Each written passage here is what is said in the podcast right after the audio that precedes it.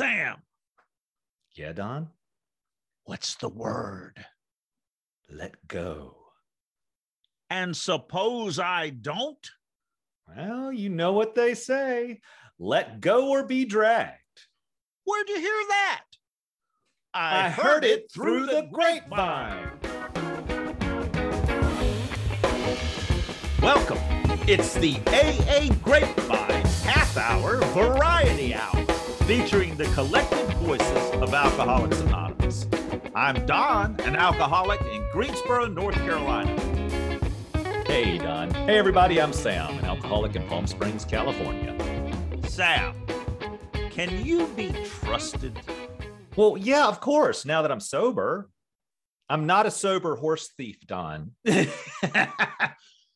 I can be trusted too. In fact, I've got a letter here that says, let me quote, "You may rely absolutely on anything these men say about themselves. Signed, Doctor William D. Silkworth." Don, I'm not so certain about that letter. Is that addressed to you? Well, the uh, yes, I'm one of these men. Ah, okay, okay. I will allow that. Sober alcoholics can be trusted. um, so maybe that's uh, where the term trusted servants comes from in A A? I think it might be. Trusted servants being the people who do the work of A A. The general service type of thing? Yeah, the general service work. The secretary? Yeah. The treasurer? The person who unlocks the door so the meeting can happen. Yeah. The key holder. So as we move to different levels in A A, there's other service work to be done. So we have some levels that are have more aggregate responsibility. For instance, uh, at the district level or at the intergroup level, there may be a website for A A in that particular locale that has the meeting schedule on it, things like that. And then we move further into uh, A A. It may be, oh, I don't know, someone who's publishing the Alcoholics Anonymous book. So certainly things that need to be done at a level that, uh, you know, an individual home group couldn't manage necessarily. So can you, before you got sober, could you be trusted? Oh, yeah, absolutely. Uh, yeah. No, seriously, I could be. Now, it, it it absolutely depends on the situation. I was still cash register honest. You know, that was really instilled into me as a child, and I was honest like that. But I would lie to you in a heartbeat about, like, why I couldn't come to work that day. Yes. Well, I've I was cash register honest. Sort of. Because I really, well, I, I, I couldn't trust myself, Sam, with money specifically. Uh-huh. Before I got sober, if I felt like I had a good reason, I could justify using other people's money. You know, I've got to reflect back, Don, and, and be rigorously honest here. My cash register honesty was not one hundred percent. Yeah, I stole I stole drug money from a friend at one point. I'm not even going to say some of my worst behavior with being responsible for other people's money, but I will say that amends have been made. Well, and we have grown. And, you know, one of the things that has happened, I know that you've done general service work and do it. And, and I have done general service work and work also in other capacities, such as a special worker, uh, which is what you and I are doing right now as well. But I work with various A A entities and recovery entities managing their websites. Um, I have a lot of power over these websites. What an, an inordinate amount of trust they have placed in me, yes, to take care of this. That is not who I was. And now I am the treasurer for my home group. I'm entrusted with all kinds of money, and I can be trusted now. Yeah. Thanks to A A. Yeah, it's amazing the growth that happens, because I uh, I certainly didn't expect all that when I came in to just stop drinking. So I'm glad we have trusted servants in A A. A lot of folks don't know of all the hidden service work that goes into maintaining our literature and making the meetings happen. Today, we have an interview behind the curtain of A A. Yep. Uh, Josh tells us how his service as an A A trustee is part of his personal recovery.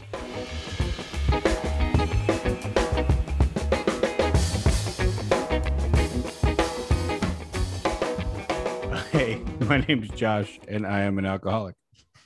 Hey, Josh. Hi, Josh. Thanks for joining us. When did you get sober? Uh, July sixth, two thousand seven. Today is my anniversary.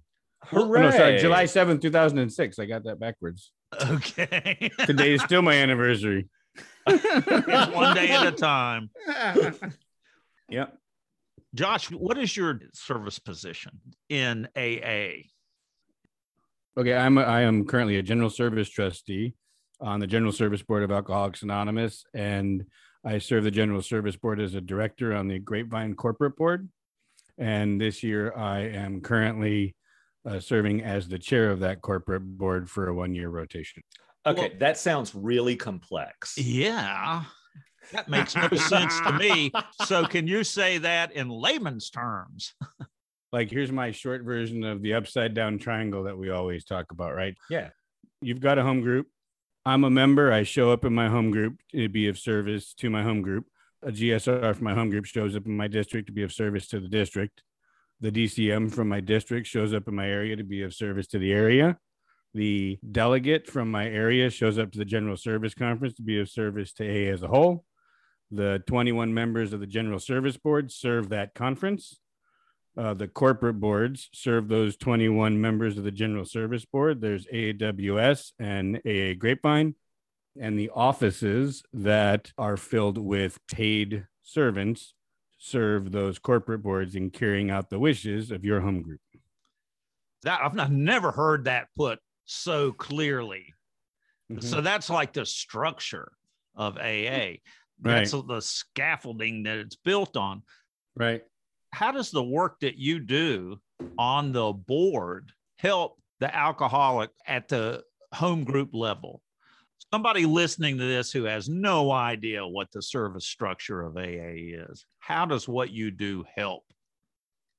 Yeah, the service structure does two things. So there's direct services, and direct services are one alcoholic help another alcoholic, right? So when I'm carrying out my twelfth step as a member of Alcoholics Anonymous, I'm carrying out a direct service, one alcoholic helping another alcoholic. Mm-hmm. Okay. Right. So in order to do a direct service, Um, I take advantage of general services, like I may need a big book or a copy of the Grapevine, right? I might need, uh, say, in doing that direct service, instead of it's just me talking to a sponsee, maybe it's me going into a prison. And so I want a big book for that meeting, but I want a Grapevine I can leave behind with that guy so he's got something to read in his cell, right? So those two pieces of literature, one's a book, one's a magazine, are general services that aren't produced locally. They're produced nationally at corporate headquarters. And those are general services that are larger in scale and not producible by a local committee. So your local Grapevine committee can send a request directly to Grapevine, or it could send a request to the General Service Conference for consideration. In the last conference, the conference asked us to activate an Instagram page. That's a general service now being provided by Grapevine at the request of the General Service Conference. Who pays for all of that? The Grapevine is uh, a magazine that is self-supporting through its own subscriptions. We don't use basket money. Wait, does that mean that I can't make a contribution to the Grapevine? No, you if you tried to send a, a cash contribution as a member of A A, we would not be able to accept that. But you you can, if you want to contribute a subscription to the Grapevine to someone in need. There are gift subscriptions, like in a prison, who may request more information on A A. We can all support the Grapevine just by having a subscription. Yep. Or giving a subscription to someone. So now, how did you wind up being on the board of, of Alcoholics Anonymous? That's like, what do you just like? Are there active recruiters out there? Did you go on LinkedIn and say, hey, I want to apply for this job? Did you become famous in A A? Yeah. gratefully, no. I, I don't. I definitely don't think I could handle being famous. But no, I, I. So I, like I mentioned, today's my anniversary. You know, I got sober in two thousand six, so I'm celebrating fifteen years today. And for almost eight of those, I've done uh, this level of service. And I started uh, back in two thousand twelve at an area assembly as a district committee member. I heard the delegates report. They said the Trustees Public Information Committee was seeking uh, members of the fellowship that needed to have five years sobriety and experience in communications and marketing. Hmm. Where were you when you heard this? You were I was at, at an, an assembly? Area assembly. Yeah, an area assembly. I'm in North Carolina, so the Area fifty-one in uh, service language. So Area fifty-one is, is pretty much North Carolina. In the state of North Carolina, yeah, the, the state is the area. In other places, the, some states have more than one area built into them, like California. And that's where you heard about this D C M position. Correct. Yeah. So it was um, the delegate was giving their post-conference report. There was this need. Um, so I connected with the delegate and put in an application, which actually... Were you a, were you a G S R or were you just visiting, the attending the assembly? So... To, to just to tell on how how much of a nerd I am to this stuff. I used to go to area assemblies when I didn't have a job just to to watch and listen. And at my first area Ooh, assembly, I was like, I have done that as yeah. well. So that was I used to just go to watch because I found it kind of interesting. It is. Yeah. What's interesting about it? The information you get is interesting, but I also, you know, I'm still an alcoholic, right? So I do enjoy watching some of the the the chaos that can ensue in a good debate, right? Like when we don't always disagree in the most spiritual way, and that can be fun to watch if you're in the peanut gallery. It's not always fun if you're in the crosshairs, but yes, you know, we are not a glum lot. Assemblies can be very lively. It's yeah. true, but but also once we leave that assembly room space and we're back out in the halls, we're all friends again. We're yeah. all friendly. We're we, it, it, it's amazing what happens. I would argue that they're even friendly in the sometimes not so friendly debate. Like, well, that's a good point. You yeah. know, I think it's just really real. And I think that, you know, alcoholics are passionate people. I don't know that we're more passionate about anything more than the thing that saved all of our individual lives. Right. Mm-hmm. One of the things that yeah. has served me the, the most in years and years of doing committee work, right, where there's active disagreement, is just trying to always remember that, you know, I know for me, there's literally nothing I hold more personally dear than the experiences I had in early sobriety and early recovery that got me sober, right? That is mm-hmm. so important to me. It's easy to lose sight of the fact that that's only my experience, right? Yeah. Uh, Sam's experience was different. Don's experience was different. There may be similarities and overlaps, but my experience is mine alone, and it's not necessarily the only way it works. I have to remember that about myself because I tend to get, as I get more emotional about a particular topic, I feel like my experience is the experience, and I have, often have to remind myself it's not. And I and I find it useful to do that when I feel like someone's coming across the table a little hot at me with their experience and be like, okay, they have that same passion I have and love I have yes. for my experience. Yeah, you know, I just heard a quote from Bill Wilson. He said in a letter that he did a lot of damage in the first years, he felt, by being so adamant about everyone needing to have the same spiritual experience that he had. And he realized that later, that his experience wasn't everybody's experience. Yeah, no, I agree with that. And I and I can relate to it. And I think it was one of the reasons he was guided not to beat people over the head with the God stuff at the beginning, right? And his, mm. let's not lead lead with that. Let's just lead with your personal experience and you can get to that part of it. And that's how it's talked about in our literature too. So how does your sobriety, how is it affected by doing service work on this level? Or is it a chore and it's not really related to recovery?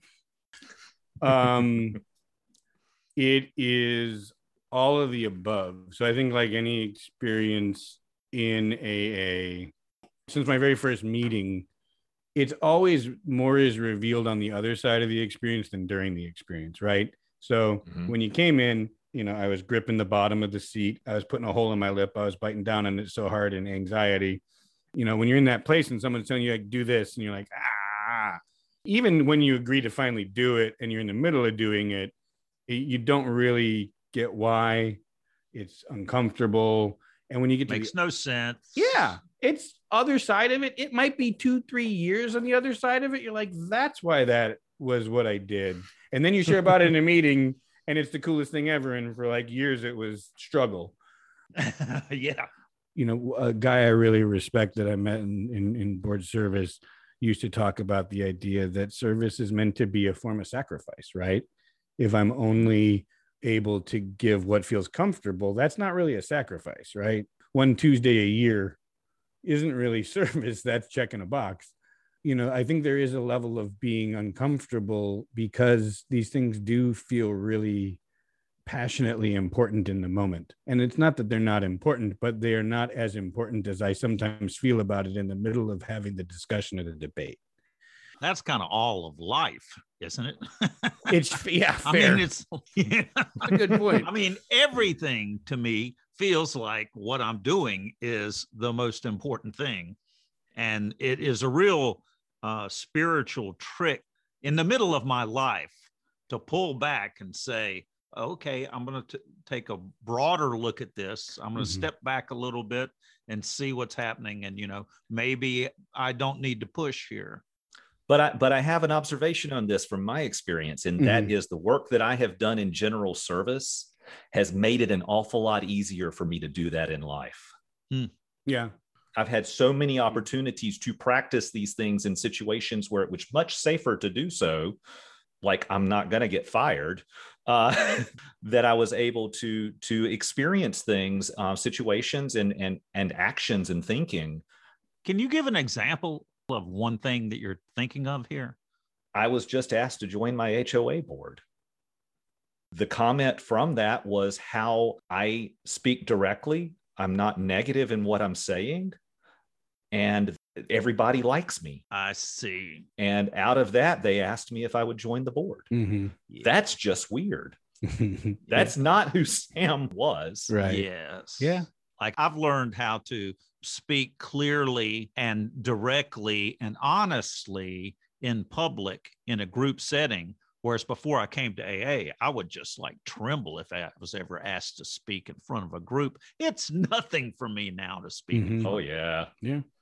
You know, we talk about meeting spaces is where we kind of learn to interact with people, but we really learn to work with people is those experiences in early home groups. Mm-hmm. It doesn't have to be on some corporate board. It's, you know, learning to agree or disagree at a home group level. And the learnings we have when we see that go well, and the learnings we have when we see that go poorly. Who do I want to emulate? Or what do I want to fix about how I just behaved in that meeting? And I relate to what Sam said about, you know, that's not the guy I was. And it's, it was learning in those conversations and in those mistakes. When I first started chairing meetings at my home group in early recovery, I was told you're supposed to chair a meeting. Like if you don't manage that conversation, it's going to go off the rails. And I was so over the top about it. You know, I was, I was telling people we don't crosstalk almost every meeting.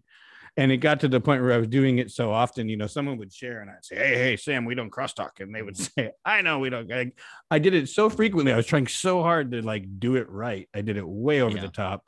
And, you know, we learned from that and we learned humility from that and we learned to let go from that stuff. And service of any level gives us those opportunities, right? To get our coffee critiqued.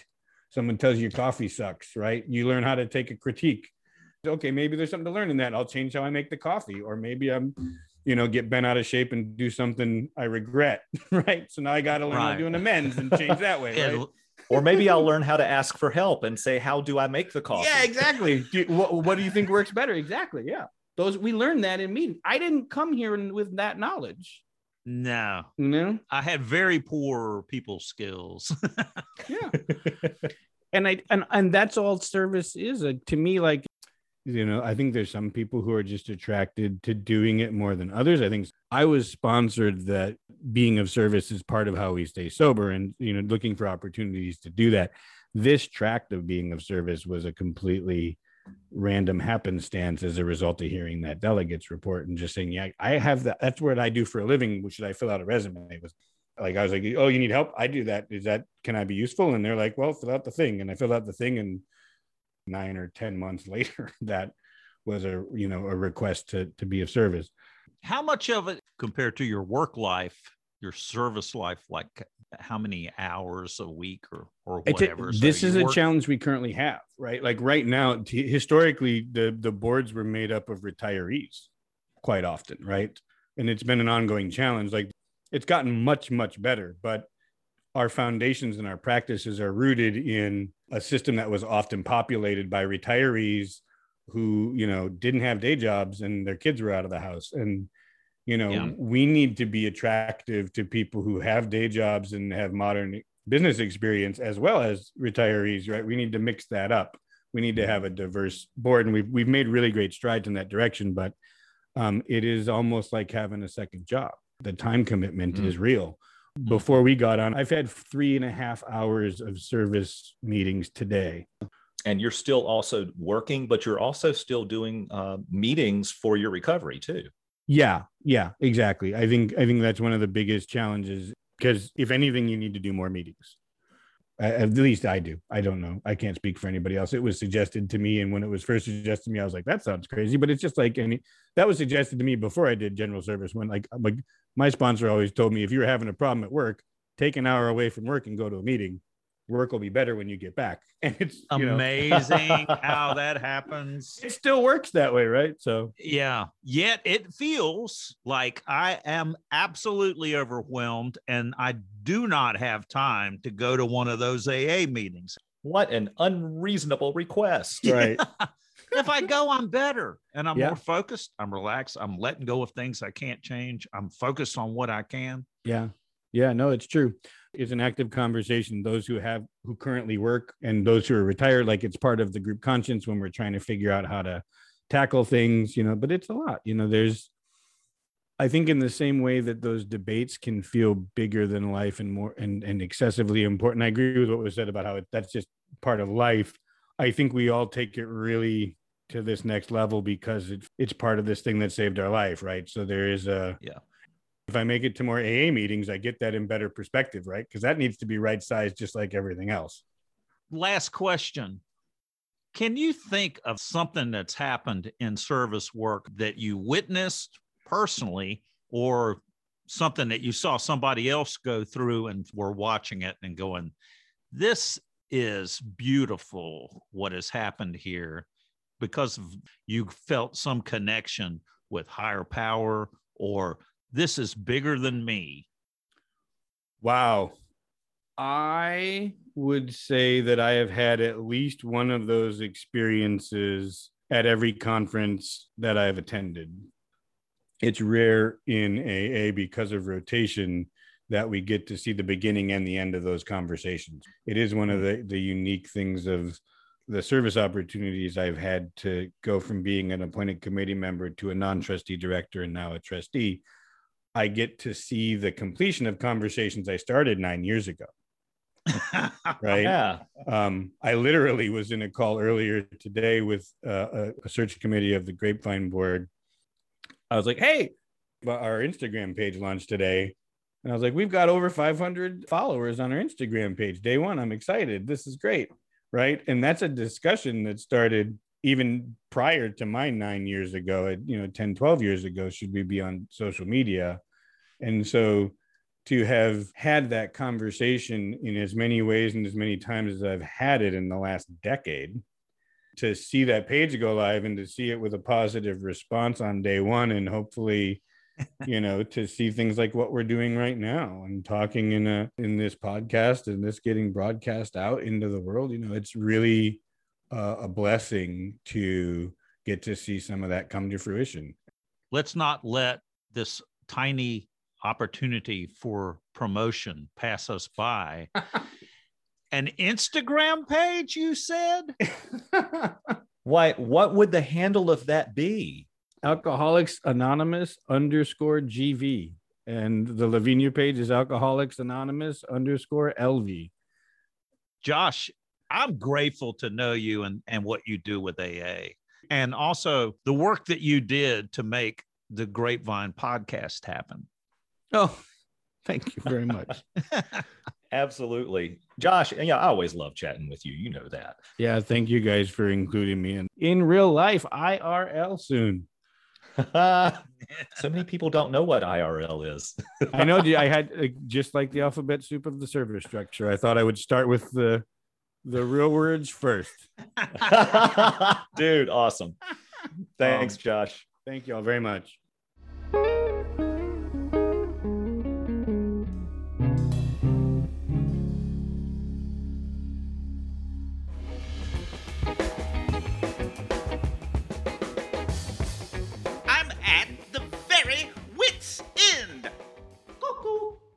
Alice Al-Anon was sound asleep when she was awakened at three a.m. by her husband. He crashed through the front door and was bumping his way along the wall, attempting to climb the stairs to the bedroom. What are you doing? I'm trying to get a gallon of beer up the stairs. Leave it down there. I can't. Why not? I drank it.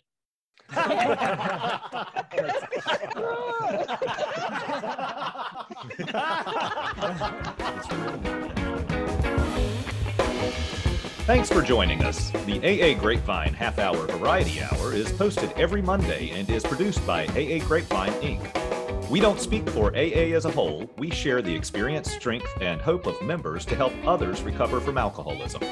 Podcast info, including how to call in, is at aagrapevine.org slash podcast. Find A A Grapevine on Instagram and the A A Grapevine channel on YouTube. All things Grapevine are available at aagrapevine dot org. If you want to know more about A A, Google Alcoholics Anonymous in your city or visit a a dot org.